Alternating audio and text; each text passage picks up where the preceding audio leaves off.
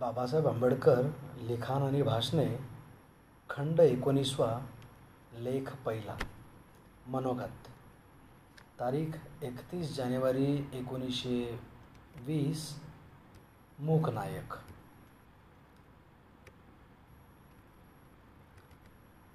जर या हिंदुस्थान देशातील सृष्ट पदार्थांच्या व मानवजातीच्या चित्रपटाकडे प्रेक्षक या नात्याने पाहिले तर हा देश म्हणजे केवळ विषमतेचे माहेरघर आहे असे निसंशय दिसेल.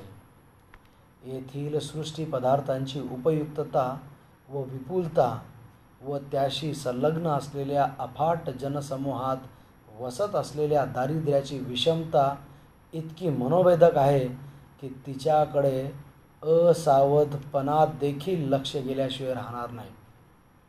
परंतु या विषमतेकडे लक्ष जाते न जाते तोच या देशात वास्तव्य करणाऱ्या मानवांत नादत नांदत असलेली व उपरनि उपरिनिर्दिष्ट धाकट्या बहिणीस लाजणारी ही थोरली विषमता दत्त म्हणून डोळ्यापुढे लक्क उभी राहते. या हिंदी जनात वसणारी विषमता अनेक स्वरा अनेक स्वरूपाची आहे. सर्वसाधारण असलेली कायिक व मानवकोटीच्या आद्य शाखान्वये उद्भवलेली विषमता येथेही आहेच. काळे गोरे उंच ठेंगणे नाकेले किंवा फेंदारलेले तसेच आर्य अनार्य गोंड खोंड यावनी द्रविड अरब व विरा अरब व इराणी इत्यादी भेद काही ठिकाणी जागृत तर काही ठिकाणी शमित व काही ठिकाणी स्थित पण आहेतच.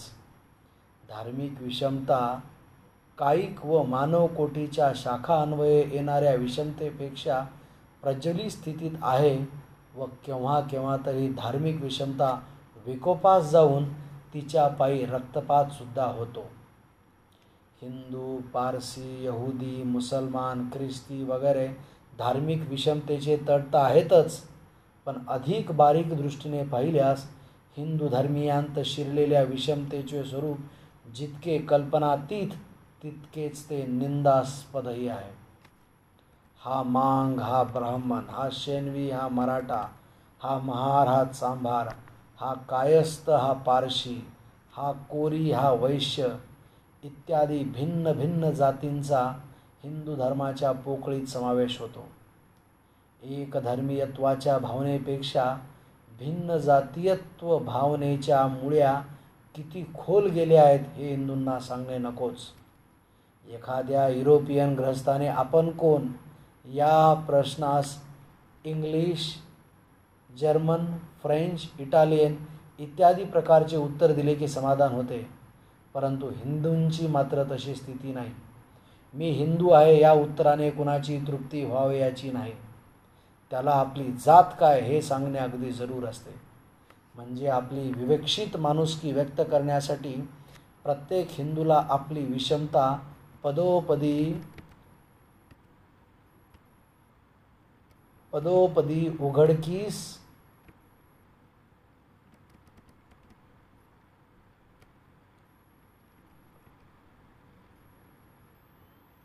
म्हणजे आपली विवेक्षित माणुसकी व्यक्त करण्यासाठी प्रत्येक हिंदूला आपली विषमता पदोपदी उघडकीस आणावी लागत आहे.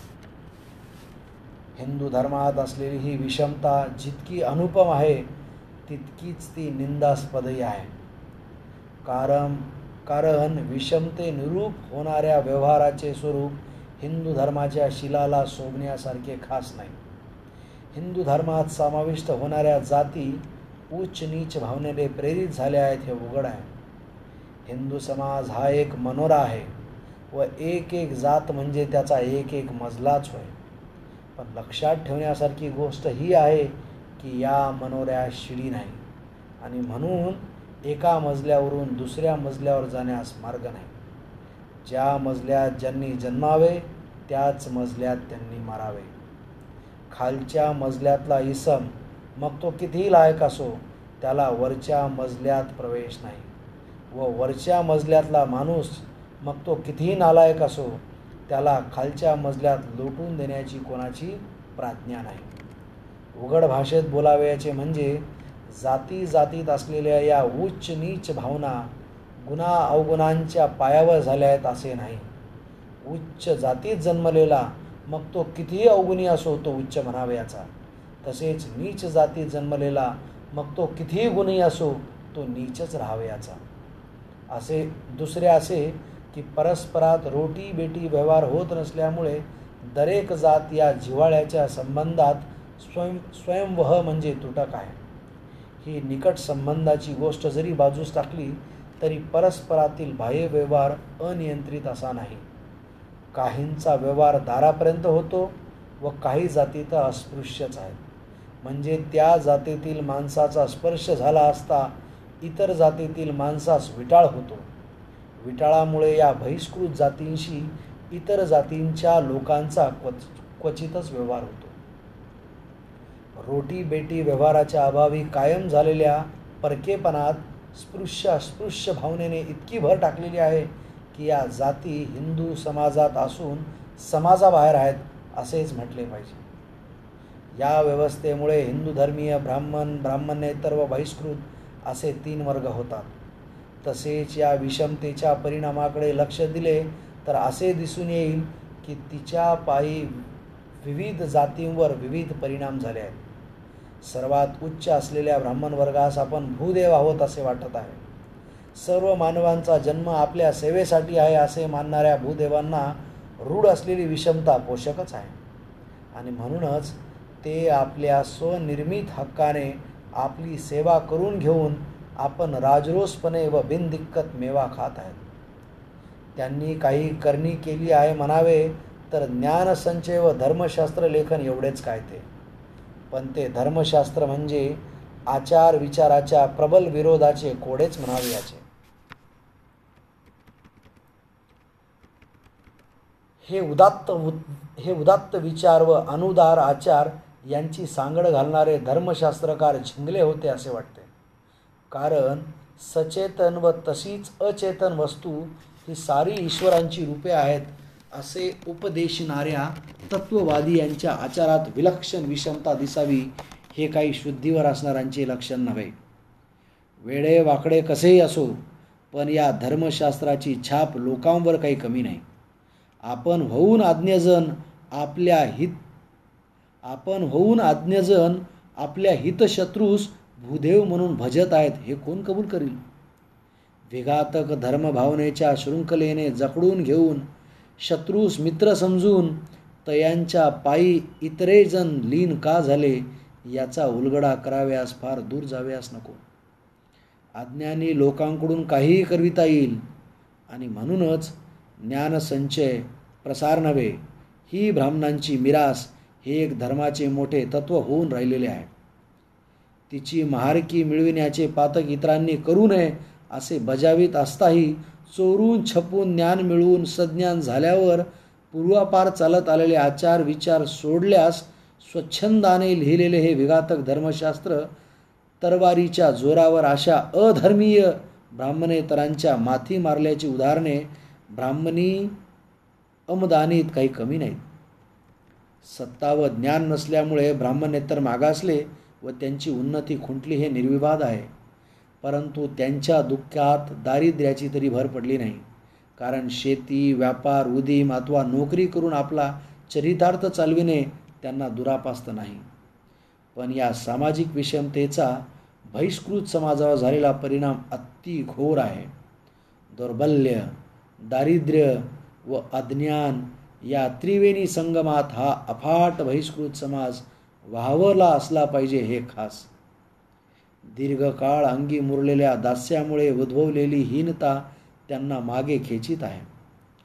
आहे ती स्थिती योग्य आहे यापेक्षा बरी स्थिती आपल्या नशिबी नाही अशा समजुतीचा विघातकपणा ह्या पतितांच्या नजरेस आणण्यास ज्ञानासारखे अंजनच नाही.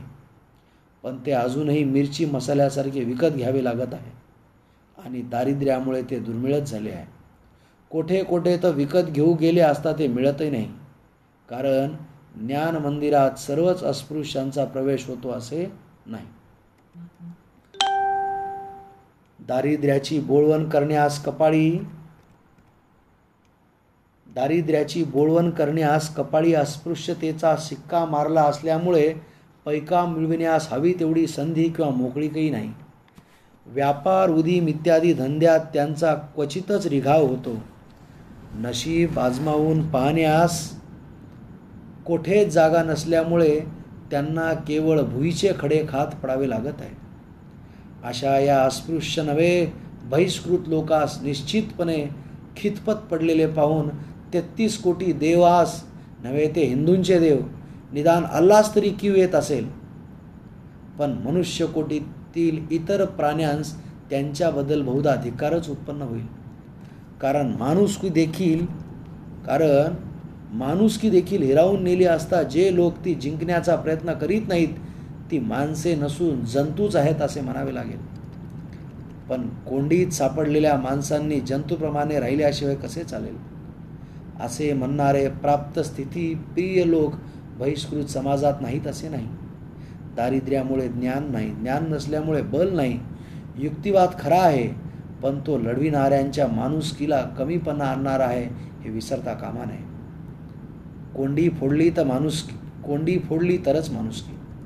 अशा माणुसकीचा संचार बहिष्कृत समाजात होत आहे हे सुचिन्हच म्हणावे याचे.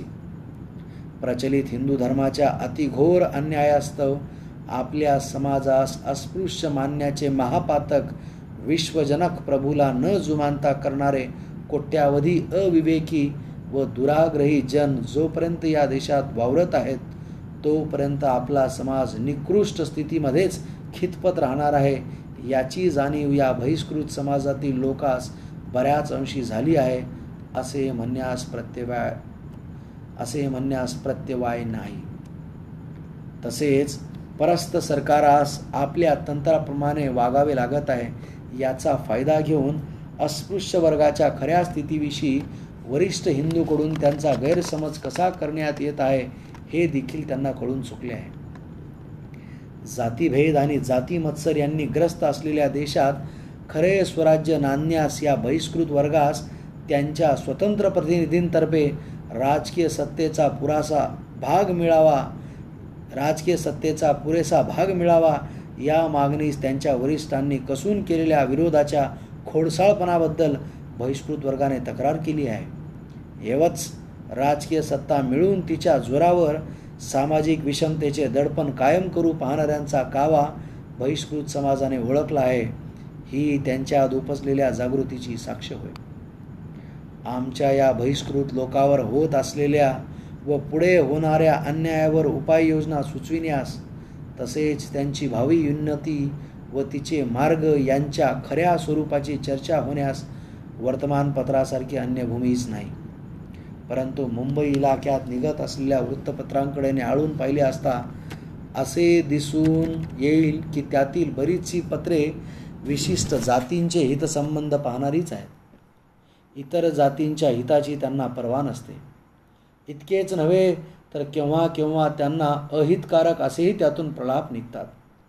अशा वृत्तपत्रकारांना आमचा एवढाच इशारा आहे की कोणतीही एखादी जात अवनत झाली तर तिच्या अवनीतीचा चट्टा इतर जातीस बसल्याशिवाय राहणार नाही. समाज ही एक नौकाच आहे व ज्याप्रमाणे आगबोटीत बसून प्रवास करणाऱ्या उतारूने जाणून बुजून इतरांचे नुकसान करावे म्हणून किंवा त्यांची त्रेधा कशी उडते ही गंमत पाहण्यासाठी म्हणा किंवा आपल्या विनाशक स्वभावामुळे म्हणा जर का इतरांच्या खोली छिद्र पाडले तर सर्व बोटीबरोबर त्यालाही आधी नाही तर मागाहून का होईना जलसमाधीही घ्यावी लागणारच आहे. त्याचप्रमाणे एका जातीचे नुकसान केल्याने प्रत्यक्ष नव्हे तरी अप्रत्यक्षपणे तरी नुकसान करणाऱ्या जातीचेच नुकसान होणार आहे यात बिलकुल शंका नाही. म्हणूनच स्वहित साधू पत्रांनी इतरांचे नुकसान करून आपले हित करण्याचे पडत मूर्खाचे लक्षण शिकू नये. हा बुद्धिवाद ज्यांना कबूल आहे अशी वर्तमानपत्रे निघाली आहेत हे सुदैवच म्हणावे याचे. दीन मित्र जागरूक डेक्कन रयत विजयी मराठा ज्ञानप्रकाश सुबोध पत्रिका वगैरे पत्रातून बहिष्कृत समाजाच्या प्रश्नांची चर्चा वारंवार होते. परंतु ब्राह्मणेतर या अवडंबर संज्ञेखाली मोडत असलेल्या अनेक जातींच्या प्रश्नांचा ज्यात खल होतो त्यात बहिष्कृतांच्या प्रश्नांचा सांगोपांग उहा होण्यास पुरेशी जागा मिळणे शक्य नाही हेही पण उघडच आहे. त्यांच्या अतिबिकट स्थितीशी संलग्न असलेल्या प्रश्नांची वाटाघाट करण्यास एक स्वतंत्र पाहिजे हे कोणीही कबूल करेल. ही उणीव भरून काढण्यासाठीच या पत्राचा जन्म आहे. खास अस्पृश्यांच्या हिताहिताची चर्चा करण्यासाठी सोमवंशीय मित्र हिंद नागरिक विटाळ विध्वंसक ही पत्रे उपजली व लयही पावली. हल्ली चालू असलेले बहिष्कृत भारत कसे बसे दिवस काढ काढीत आहे. परंतु वर्गणीदारांकडून योग्य प्रोत्साहन मिळत गेल्यास मूकनायक न डगमगता स्वजन्मोधाराचे महत्कार्य करण्यास योग्य पंथ दाखवील असे आश्वासन देताना ते अनुभवाअंती खोटे ठरणार नाही अशी खात्री बाळगून हे स्वशय निवेदन आटोपते घेतो आहे. समाप्त.